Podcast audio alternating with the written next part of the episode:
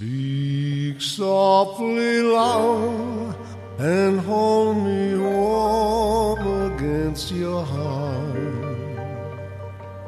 I hear your words, the tender trembling. Welcome, everybody, for another episode of Hollywood Godfather podcast.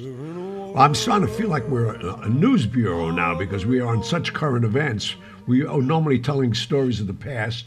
This is a combination of the past, a book that was written that I knew the gentleman is written about, know the kids, even the grandkids, and uh, we have the author with us. But first, let me introduce my compadre, my co-writer, Pat Picciarelli, co-host Hi, of the show. Thank you. And uh, I'm going to give Pat the honors of And- introducing the writer that's joining us and a friend I met and talked to numerous times while they were writing the book.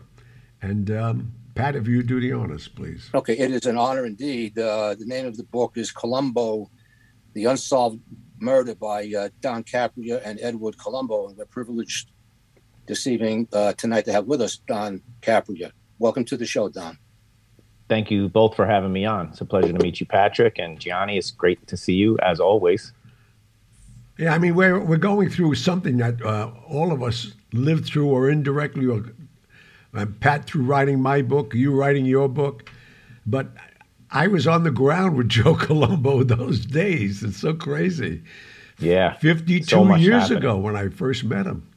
So I mean, I much knew happening. him prior to that, but then when he hired Barry Slotnick and I saw an avenue for me with my ego to become a movie actor, and uh, he worked his magic. I, I don't know, Don. Did you write, did you read James Patrick's um, James Patterson's new book? Um, I'm almost through it. So with Barry Slotnick, of course, Anthony Jr. read it. Uh, we both saw it when it came out. I'm, I've actually, uh, I just started a new book, which is more on The Godfather. I've been on such a Godfather kick lately, which is Mark Seal's book. Uh, Leave Oh, the yeah. gun, Oh take yeah, the he was on cannoli. our show. He's a good guy. He was on a Yeah, I, lo- I love Mark. Mark, we we interviewed each other uh, during the time that I was writing the Colombo book, and Mark and I have stayed in touch. He's actually one of the blurbs on the back of my book. Um, so yeah, really great guy and a great writer. Right. Could you tell us uh, the uh, history behind you writing this book? Yeah, the the try to make it as brief as possible was I was working on a um, a project, a scripted series. I was mainly a screenwriter, and I was writing a show about Italian kids growing up in Westchester. It was loosely based on my life, and a friend of mine that I knew called me up randomly while I'm doing that show and said, "Hey, you know, would you ever be interested in doing something on Joe Colombo?" And I had mentioned to people prior to that that I wanted to do Joe Colombo's life story, and they had always told me, "Well, the children are still alive. You would need a blessing to do anything with that." So I just left it alone. And then this person that I got on the phone with, his name was Ray Ray Vanicor, who Gianni also knows. Um, he called me and just started quizzing me and said, "Look, we're looking for another writer, and would you like to meet Anthony?" I said, "Sure." So he said, "Sunday, meet us at this diner in upstate New York." So I got in a car, left Astoria, drove to upstate. At about ten thirty in the morning, I sat down at a big round table at a nice diner, and we had eggs, and it was Anthony. It was his his son Anthony Jr.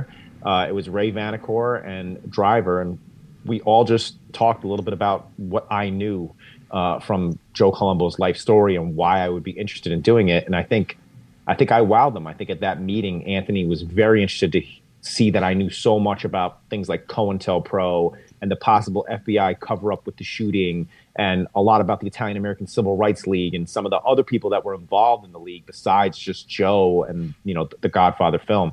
So that was the the dawn of the whole thing, and then it was a three year project. Okay, well, there's been a, a lot written about uh, uh, Joe Colombo, of course, so who he was, and, and of course the shooting. But you approach it from a different point of view. Could you tell the our listeners about that?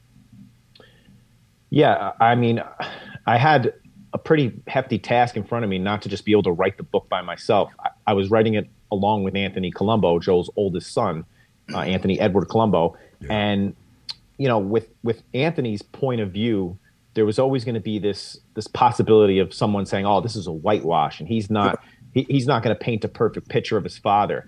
You know, he made some rules in the beginning, and once I knew the rules for the book, it was easy for me to move forward. And the main rule was, I don't want to print anything about my father that I didn't know. And up until the time of my father's shooting, I never believed my father was a mobster. I had there were times where I thought he was because of what was happening in the media. My father would get arrested, but he would always get out. And he would always say, "Don't believe what the newspapers tell you. Don't believe these FBI men." And Anthony was harassed by the FBI from the time he was like 19 years old until his father's shooting. And then, of course, later on, his lifestyle changed and he got involved in, in criminal activity. But up until that time, he said, I'm not going to speak to you about my father's criminal side, but I give you full permission to interview people and get information about that and have us put it into the book. How old was he at the time of his father's shooting? Do you know? About. 25, 25 years old. Okay, so he knew what was going on with, with his, uh, his, father's life and background by that time, I would assume. No, at, at that time, again, he, he told yeah. me, and, and in the last two years prior to the shooting, his father was arrested like five times. Yeah. And all of it just on trumped up charges. And, you know, mentioning Barry Slotnick, his attorney, you know, even Barry said that everything that he was facing at the time of the Italian American Civil Rights League, he was going to beat. There was really nothing except for the real estate lying on an application that that gave him the. Uh, I forget what the exact charges at the moment, but that was the only case that he was going to end up having to do time for.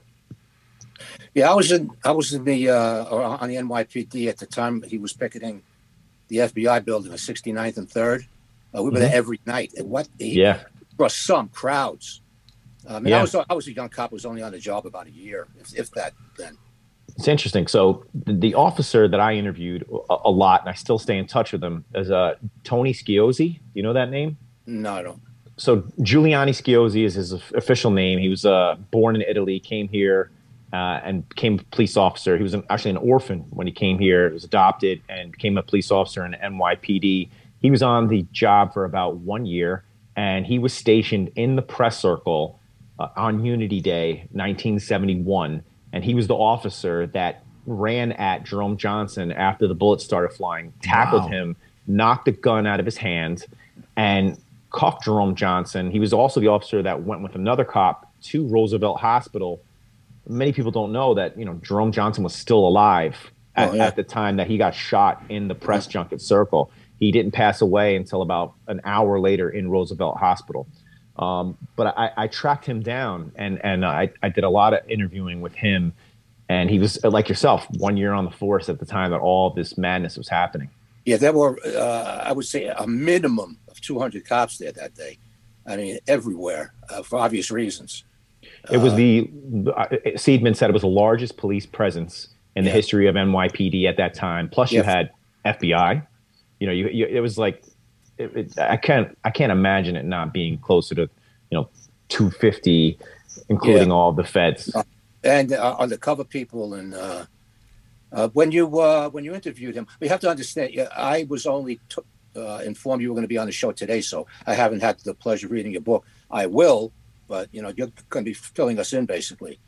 Did well, he... it's funny because uh, I I commented in a blurb about the offer that uh, somebody said something about, and I just gave my two cents on on Instagram, and Don called me right up.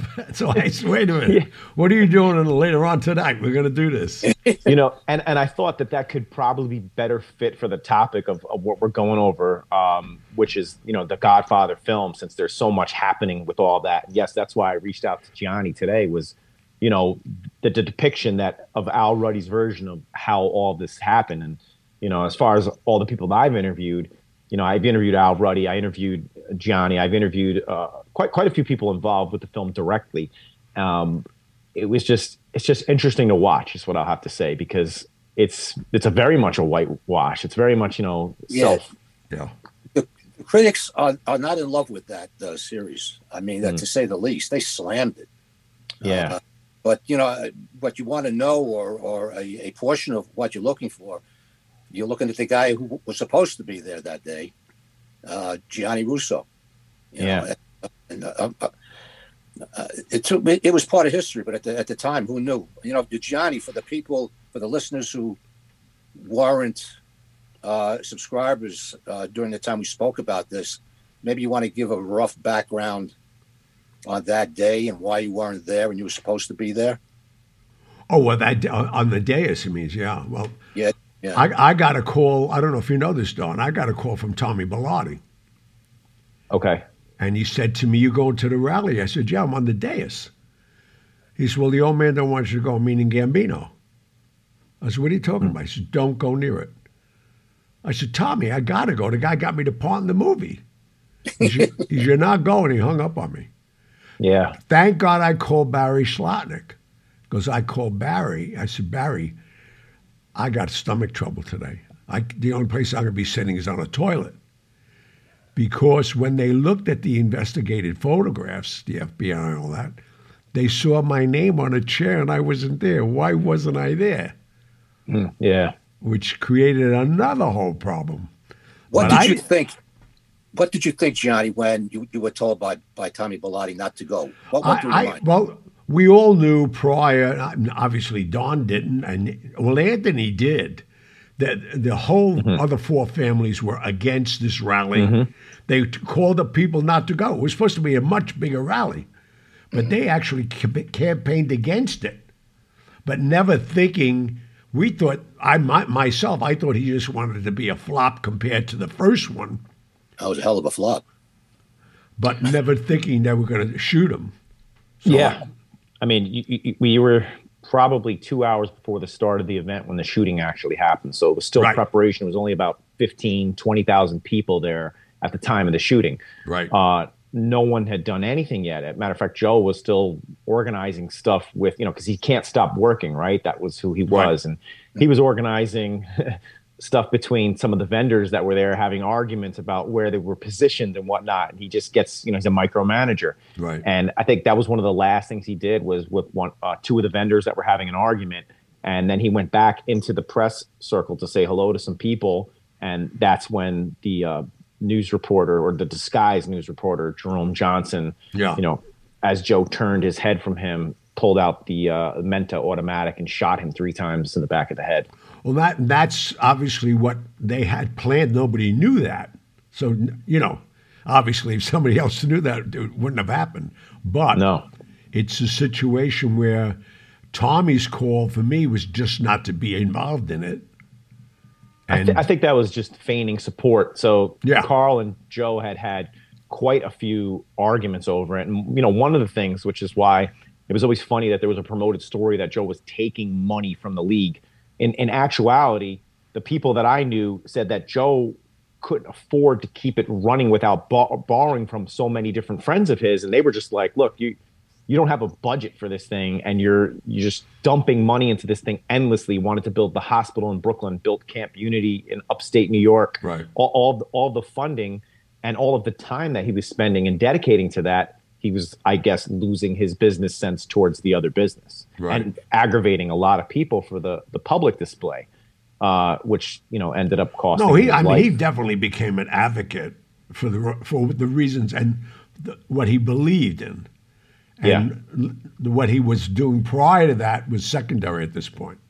right So he got Right. caught up in it. Got caught up in the I mean, you know, for, for, for our listeners who, who uh, don't know what the, uh, the Anti Defamation League was, uh, I mean, you know, you can explain it better than me, uh, Don.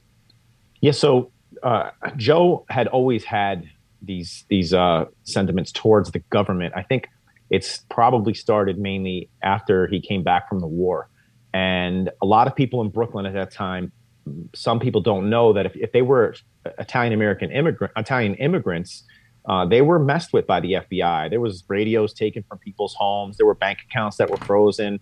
The Italians were obviously uh, on the Axis side, and there were you know a lot of communist Italians. So um, there were a lot of anarchist Italians, and and Joe was an Italian American who was proud of being an American. Goes and fights in the war, sees a lot of action, comes home and sees his neighborhood getting ruffled up by all Hoover boys. So it started back then, and I think that he just he probably suppressed it for many years. And then in the late 1960s, it sparked up again for him, and he was one of the people that helped found AID, which was uh, run kind of by a bunch of doctors and lawyers and what Joe thought would be best for the program was to take a background, a back seat, and allow these other people to run the program.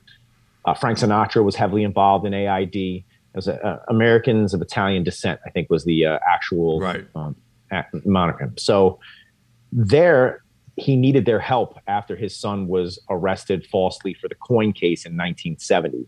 And they all just kind of backed away and said, look, we're not going to get involved in fighting the FBI. And, and Joe felt they were just in a cushioned position and they liked doing their, you know, meetings and they liked having their dinners, but they didn't want to really get in the streets.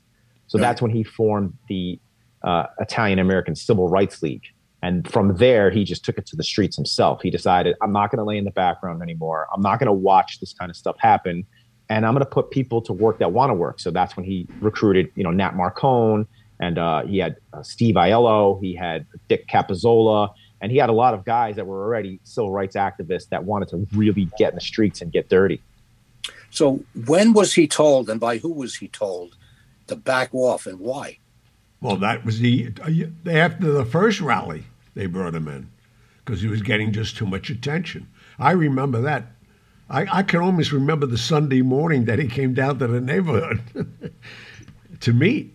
I mean, they were pissed, and uh, but you know, he he was he, he not that he said he wouldn't. He just listened, and they all kissed and said goodbye, and he went back to doing what he was doing. He, was type A, you know. Yeah. Uh, I, I've always said after the, numerous amounts of people I interviewed that knew him, uh, and taking all that information in and drawing up a profile that Joe was probably meant to be more of a political figure than he was to be a mob leader. I think his leadership in the streets in that short period of time and all of the different things that he accomplished proved that.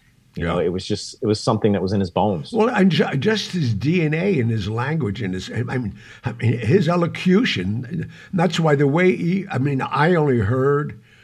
Uh, Ribisi is portraying him like a street hood. Yeah. With the D's and Do's, and that wasn't Joe. If you knew Joe, Joe was very eloquent. Yeah, it's it's a shame too because I know the series, the offer we're talking about, that comes directly from you know Al Ruddy, and oh, yeah. I've inter- I've interviewed Al, and I've had I have him on tape. I have lengthy discussions, and Mark Seal has interviewed Al. Mark Seal has interviewed um, Bob Evans, and I, I have you know him quoted. I have him you know on tape saying about how he when he arrived at the Park Sheraton Hotel and he first met Joe Colombo, you know he's looking through all these you know hundred people that are there, and then he sees Joe and he sees the guy and he's just he called him an average looking man, immaculately dressed, and he had he was the antithesis of what you thought a mobster would be. He was a businessman, and and you know I think the quote was none of this you know I'll kill you or this or that, and that's exactly how they painted the character in the offer was the the caricature. That I, yeah, I, yeah, I hate to say it, it's what you know Jewish producers have done in Hollywood for for many years, which was just this this over the top gangster that's you know it's got the, the, accent the image the that's embedded in Hollywood, and that's yeah, what it's about. Unfortunately, the, the uh, the irony is that the Godfather film that Ruddy produced finally got it right, and that's why it's you know one of the greatest films of all time. Is that they they they took the seasoning of a writer like Puzo and a writer like Coppola, both you know two of the better writers on the planet. Yeah, but you see, you know what you're saying there, Don. Puzo and Coppola made that movie. Oh, um, Ruddy supervised it. Ruddy was happy to be supervising it. Evans made sure the funding was there, and he put Ruddy on it because Ruddy was cheap, right? Oh, Ruddy oh my God! He used to Ruddy... sleep on my pool table on on Elm Drive. I know Al Ruddy a long time before this movie. My and, connection and Al, with Al was Bettye McCartt, you know, the, the assistant. Yeah. So you know, Al, I give him all the credit in the world because what he did, this feat that he did, and so did Anthony, and so you know that's why it's kind of upsetting to me is that he was really the hero of the Godfather to stay in the ring, especially going up against Bluhdorn and you know making sure that Francis had everything that he needed, or he was going to detach himself from the project as well. But even my character, he supported me. I was a non-actor, and he was the only person actually spoke up for me. And because even Coppola didn't have any, didn't hire me at all. I did no audition for Coppola, but they said he's playing Carlo, and Joe said it. he's playing yeah. Carlo. That's who said it. I, my my favorite quote, I think it's in the book in, in our book, is that he said, you know, without Joe Colombo's involvement, you know, we wouldn't maybe wouldn't have a Godfather picture at all, but we definitely wouldn't have the Godfather film that we have today. And you know, a lot of people that I met that were involved in that film said that because there was many things that he helped bring to the table uh, that kept the authenticity and you know kept the New York energy. You know, once the the league made the agreement to work with the film, it's like, well, what does that actually mean? Well, the first thing it means is that publicly the Italian American community and everyone accepted it because at that time the league was the strongest force in oh, yeah. Italian American community. And he could dictate to communities, which he did, to get locations, even restaurant tours that didn't want to participate. You know, he he put his his back to it and said, "This is what we're going to help them." Yeah, the, that's what the film is today. That's what we know. Fifty years later. Yeah, it, it was. It's interesting to you know see these these crafted stories about you know, especially Bob Evans. I, I don't, I've never met Bob Evans. I did not get to interview him for my book, but some of the stories that I've read, I, I've heard, you know, from from people that were in it that said this is not true, this is not true, this is false, this is, and I, I knew he was a man that was kind of full of himself, and you know, he was very heavily into the party scene. You know, I oh love his God, character yeah. the offer though. That's I, why I, actually, I, wouldn't even watch it, to be honest with you. Yeah, people ask me if I watch it. I'm, I'm going to watch it. Yeah, it's, the I first episode.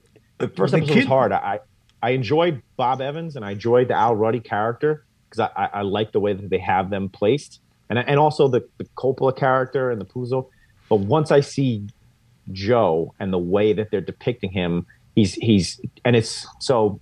I reached out to Giovanni Ribisi's agent and I believe his publicist, um, and I I sent them this information that look, I'm the authority on Joe Colombo. I also have 14 hours worth of tape that no one has seen before that was filmed during the Italian American Civil Rights League meetings of Joe Colombo speaking. So you can see his mannerisms, his composure, his delivery, uh, and, and understand how intelligent he is. Yes, he has a heavy Brooklyn accent, probably heavier than Giovanni's depicting right. in the film right. or the TV series, but they declined. And I, I don't know if it got to Giovanni. I want to give him the benefit of the doubt that Ribisi didn't even hear that this offer was there. Well, unfortunately, you know, an actor, even though he's a, a reputable actor, when it gets down to the producer and the director, that's the pattern. Right. And do yeah. do your job. That's what we hired you for. It's it's sad because it's such it's so much more interesting to to show smart characters. You know, I think that you know, looking at the Godfather film, your character, uh, every everyone on that set that you saw had immense pressure at all times on their character and everyone had to make a move. You had decisions to make you know including including carlo you right. know? So that to me showed everybody's intelligence level now people make mistakes right? That obviously carlo ill-fated for what he did but he was trying to get ahead. Everyone is is it's that's the beauty of loyalty right? Is that when you're pitching a film you have the people that are disloyal, which make these great plot twists, these make these amazing stories, these explosive pieces of art that we see on the moving screen. And and that's kind of what lacked in the offer for me. is like, well, they don't have there's no there's nothing to Joe. He's just this typical bippity boppity, I'm gonna gangster, I'm gonna shut down the film. But the true true story was that Joe didn't need to uh, uh, result in violence or threaten anyone because he had so much on lock like the unions. He, they sent a letter out to anyone in New York City and said that right now we are trying to negotiate something with Paramount. So no one is to work with this film until we negotiate our situation with them. So Evans and is getting all these calls that no these locations disappeared. The uh, the the Teamsters are not going to work with them. There's going to be no drivers. There's going to be no workers that we could pick up. So his first thought was like, all right, we'll shoot it on the lot and no location Hollywood. Yeah, they, and, and no which they never. Frank Coppola would have never allowed that. How could you shoot that movie on a lot? he, he he he said you can shoot it on a lot in Hollywood. I'm not going to do the film unless it's in New York. Right. And Ruddy backed that. Ruddy oh, stood yeah. firm, and he backed that it had to be done in New York City. And that's when they knew they had to go meet with Joe. And for Joe, you know, a lot of people look at it like, well, he took the words mafia and the Cosa Nostra script. What did that really do? Well, you, you have to look at the micro and then step back and look at the macro. What he explained to his son was that, Anthony, this isn't about taking two words out of a script. This is a public engagement of the Italian American Civil Rights League and a powerhouse film company from Hollywood, Paramount, making an agreement. And we will publicize this agreement, and people will know that we have the power to change things in media. And you know that's a big statement to make. It's not about the words; it's, the bigger picture. And Joe was always thinking five years ahead, ten years ahead. Right, right. Unfortunately, the demise, you know, wouldn't allow us to see the, the fruits of that labor and what would have, you know, really been as a relationship with film companies and the Italian American Civil Rights League.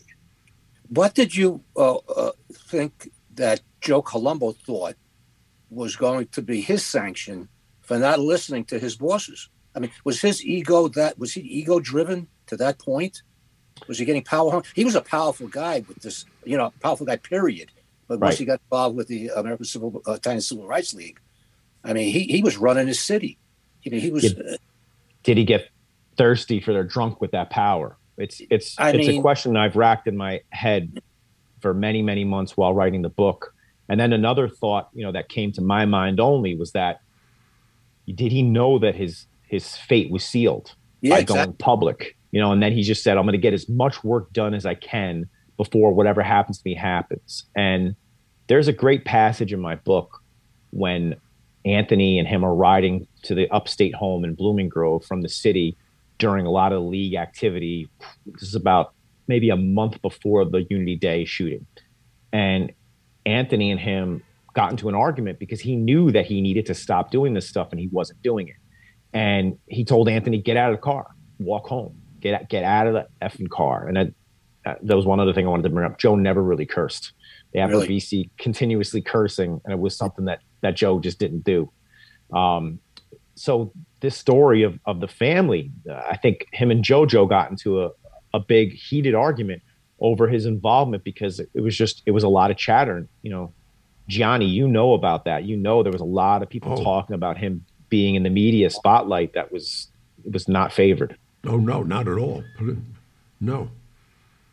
It's uh, and, and then again the other thing that I was because I knew you know I knew I know uh, Joe DeChico I know everybody that was in that family, especially even even uh, you know Junior and all these guys are all well you know we we they're all dead now but the bottom line is I was wondering who's going to try to make a move on Joe to just take the, the position over and go see, because that's how Joe, you know, the Right. history of Joe, that's how he got the family. Right. Because when the Profaci's were going to try to kill Gambino, he told Right. them. Yeah. So Yeah, that was but and- Bonanno's plan thwarted. They, Right. they they actually open up the offer with that, which is another thing I would love to fix for them. I wish they just reached out because for nothing I would have given them clues on how to make this more interesting. So they open up with Bonanno uh, sitting down Joe and telling them that he has to put the hit out on Gambino and and you know he'll get a seat at the commission. oh wow, The truth was, it, it was it was Mel. Yeah, they open with it. The offer opens with Joe Colombo and Bonanno. So that's interesting. wow, the true story, Profaci was already passed away. Magliocco was actually running the Profaci family. The Gallo conflict was still in it was still happening. And when Magliocco went to Colombo, who was a, a trusted person to take out Gambino, the thing that he never knew was that Gambino had been mentoring him since he was 14 years old, since since his father was killed in Brooklyn. His Gambino and Joe Colombo's father were were very close friends. They lived a block away from each other in Sheepshead Bay. right. And Joe was mentored by him behind the curtain. No one really knew what was happening with that relationship, especially because you see, if you look at the, the crime side of it, that Joe goes into the Colombo family or the Profaci family and Right. not the Gambino family. And that was all purposeful. One of the things I've always said eh, after doing all the research with him is that, that was I- I think- Gambino's plan subconsciously.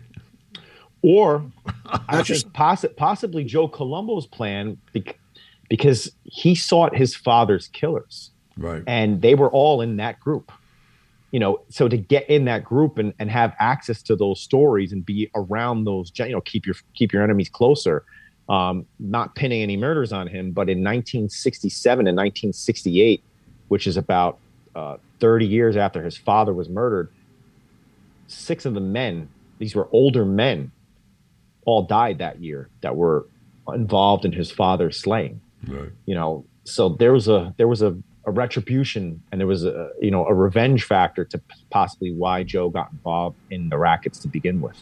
That character could have been made so much deeper than what they portrayed in that film, and that's that's a crime. Yeah, It's Well, especially but- with, but with Don, the access there- there- Ribisi. there's there's a new new project for you right there.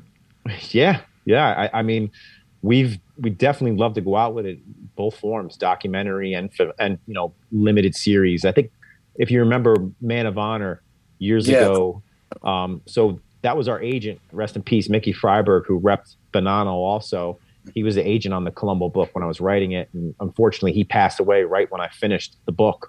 Um, but his plan for this was always to get a docu series going and then follow up the docu series with a mini series or a limited series um, on all the I'm, chapters. I'm, of the book. I'm even thinking bigger than that because after Godfather One was such a success, they brought Godfather Two out to show you how it started. that was which was amazing. But Yeah. this could be to know what Joe Colombo's m- mission was. yeah, Wow. yeah, because his his youth is is so tumultuous. I mean, he he he was 14. He was on the streets of Brooklyn. His mother was so scared after the murder, she moved to California with his sister. So he was he was on the streets of Brooklyn, staying at his aunt's house, staying at a grandmother's house, and uh, just got involved in the rackets from the time he was a teenager. Yeah. how, how old was Joe when he died? Um, this is bad that I don't know this answer. He was 43 in 19. He was probably 50. Well, when he died, so he was shot and then he lingered in a coma for, For seven five years. Five or Yes, seven. that, yeah. So it was years. 19. It was 1978 when he passed away, which would have. He was born in 1923. What's the math on that? 33, 43, 53, 73. He was 55? 55. Yeah. Yeah. 53, 63, 73, 55 years old. Wow. Yeah, ha- had he have uh, stuck around, uh, he would have been. Uh, he, he could have been the man, you know. Come, uh, uh, get, when did Gambino die? Seventy-two. Something like- 72. yeah. Well, Gambino, he could have never been because O'Neill got stepped over with Paul Castellano. That was inside. Nobody else was taking that position. Yeah, oh, yeah, yeah, for for the Gambino family. No, So I think Gambino was actually in the mid 70s, if I'm not mistaken. I think it was it was 75 or 76 when he passed. Okay. Yeah, No. yeah. I mean, okay. Well, uh, you've certainly opened up a lot of eyes, Don. but Don, I think you got a major project. I think we we just No, I- to me we got to keep talking. We, we we need to sit down and have some some coffee, and you introduce me to some of your amazing Hollywood friends. well, My Hollywood friends don't do anything for you. Believe me, it's just you have to have the fajules and, and balls like uh, we have. That's what we get done. Well, I'm looking Italian forward to reading. I'm really looking forward to reading this book. I mean, as soon as we stop recording tonight, I'm on Amazon. It sounds fascinating. Yeah, I, I, I'm I'm also um, very grateful for coming on the show to discuss this the offer. I still haven't finished the whole series yet, so I'm going to keep watching. and well, see nobody how has. it develops. It's- You only Yeah. have three episodes up that you. Oh, can they are. They're not streaming it all at once. Okay. Right. No, it's stretched out. It's 10, Yeah. Okay. 10 episodes. But Okay, Don. Uh, you know, thank you very much for uh, gracing us with your presence. I mean, this is really enlightening. Yeah, thank Uh, you for having me, Pat and Gianni. Thank you for uh, for putting me on so quickly. No, Okay, I mean, it's again, so interesting. In fact, Columbo, a thought just came to me Murder. without even talking to Pat. Once you see the whole series, I'd like to have you back on, right, Pat? Let him, uh, Absolutely. Yeah. just, ju- Uh, just okay. because, you know, like us, we, we know about it Right. um, from different viewpoints. And so Okay, far, what- the reviews we've heard are terrible. Right. Uh, once again, uh, Don, the name of your book is Colombo: The Unsolved uh, Murder by Don Capria and uh, Ed, uh, Anthony Edward Colombo. Yes. Uh, definitely pick it up. It sounds very interesting, to say the least. Yeah. Thank you, Pat. Thank you both. Thank you, guys. Appreciate it, man. Please. Bye bye. Bye bye. All right. We're going to take a fast break and we're coming back with the mailbag. Today's show is being sponsored by Corleone Fine Italian Food Products. This sponsor really means a lot to me. Corleone Fine Italian has taken the heart and soul of the Godfather films and created a line of food products that include pasta sauce, balsamic vinegar from Modena, Italy, Genco extra virgin olive oil from Sicily. They created delicious pasta sauces, marinade, tomato basil, arrabbiata, and my favorite, Clemenza's meat sauce. You will be amazed. You will think your grandmother made the sauce herself. CorleoneFineItalian.com. That's CorleoneFineItalian.com. Okay, we're back for the Pat and I love this part of the show, the mailbag. We get an opportunity to hear what you all are thinking about, what you'd like us to talk about, and uh, tell your friends because this is an intricate part of what we do and why we do it. Is to hear from Yes, you, we are fountains of information. please. All right, here we go. This is from Tanya. Uh, I'm not sure if this is possible. I don't know what's coming now here. Okay. I'm not sure if this is possible, but I thought I would ask. My husband, Mike, is a true and de- dedicated fan of yours, obviously. No one knows who I am. Anyway, I'm, I'm wondering if uh, that there is an opportunity to have Mr. Russo come to a small house party. I am thinking of uh, late June or early July for my husband's birthday. Well, I mean that. Uh, let's talk about it. well, Well, first of all, first of all, where do you live? If you live on 63rd Street on the east side, it's a short walk, you know. But anyway, you answered your question. No, I mean just uh, write me an email. And uh, Should you- well, how should we do this, Pat? Should I give my personal email? No. Uh, no, I tell you what, uh, Tanya, who will be listening to this show next week, uh, write to the same email address that you uh, wrote, wrote this email to with some more information. Where is this party? And and how we how do we get in touch with you? Yeah, well, I have her email address. All That's no problem. Yeah. it- Okay, so do- let's do find that. out where that is first, because maybe it's impossible. Yeah, I'm sure if you're available, Gianni, you'd be happy to go. I'd be yes. This is, a, this is a fan. I mean, after all, we are nothing except for our fans. All right. Okay. Perfect. Second question. Uh, this is from Vinny. George was a great listener. Uh, uh, that was George uh, the Hollywood. What's his last name? I, I forgive me. George Pecoraro. Pecoraro. How can I forget that? It's almost uh, similar to my name. Anyway, uh, George was a great listener, and I hope to hear a lot uh, more from him. Uh, I'm getting pop-ups here. Excuse me, folks. Blocking out the email. Okay, uh, I hope to hear a lot uh, uh, more from him as part of the show. Between he and Gianni, I could listen to them for hours about their lifetime experience. Thank you. Yeah, Who was that? nice. Who was that guy? That was from Vinny. Vinny. Hey, Vinny. Oh, okay. Vinny, yo, Vinny. All right, uh, next. All right. This is from William. Hello, Mr. Russo. I have enjoyed uh, many of your interviews. I am an historian and writer based in Los Angeles. I'm sorry, I just uh, bear with me here. These goddamn pop-ups keep on popping up, blocking out these emails.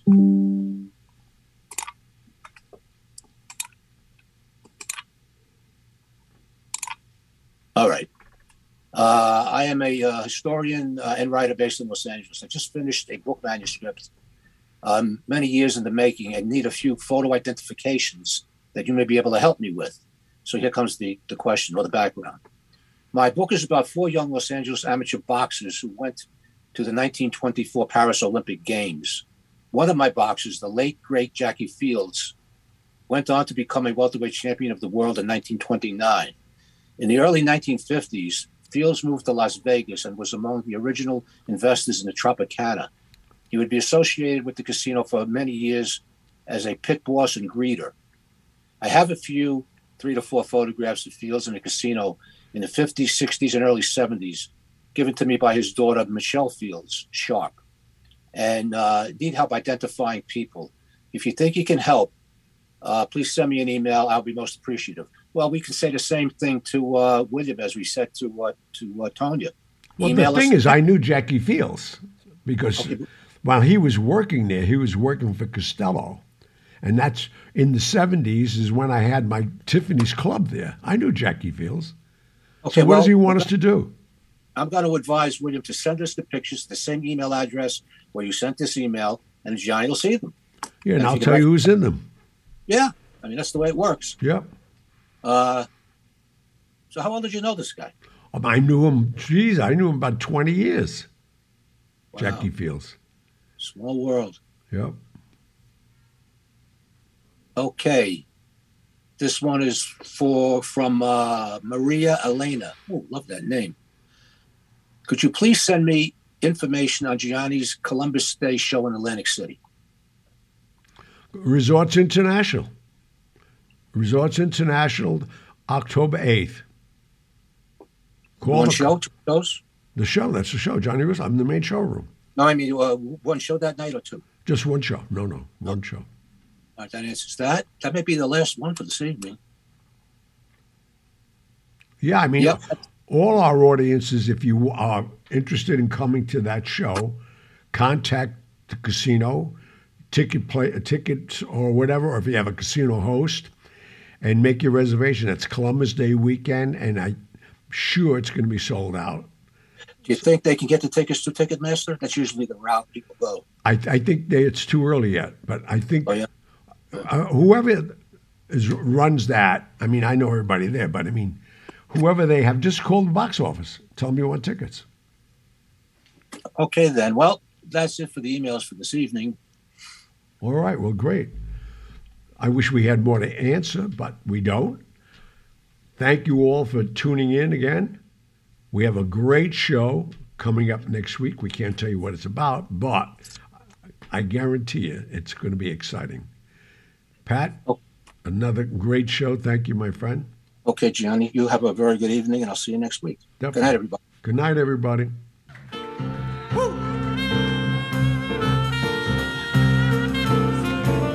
If you're feeling sad and lonely, there's a service I could render. I'm the one who loves you only. I could be so warm, so tender. Call me. Don't be afraid, you can call me. Maybe it's late, but Thank you for tuning me. in to the Hollywood Tell Godfather podcast. You can contact Gianni Russo, Patrick Picciarelli, or myself, Megan Horan, with your questions and comments through the contact section of our website, HollywoodGodfatherPodcast.com, which is where you can also subscribe to our weekly newsletter. You can also call and leave us a message at 646 776 3038. Remember to follow us on Instagram at Hollywood Godfather and on Facebook, as well as leave us a review on Apple Podcasts. We'd like to know what you'd like about what we're doing, what you'd like to hear in the future, and anything else you might suggest to improve our podcast. Most importantly, hit the subscribe button. We'll be back next week with stories of the mob and Hollywood, as well as answers to your messages. Good night. Don't be afraid, you can call me. Maybe it's late, but just call me. Tell me and I'll be around. I'll be around.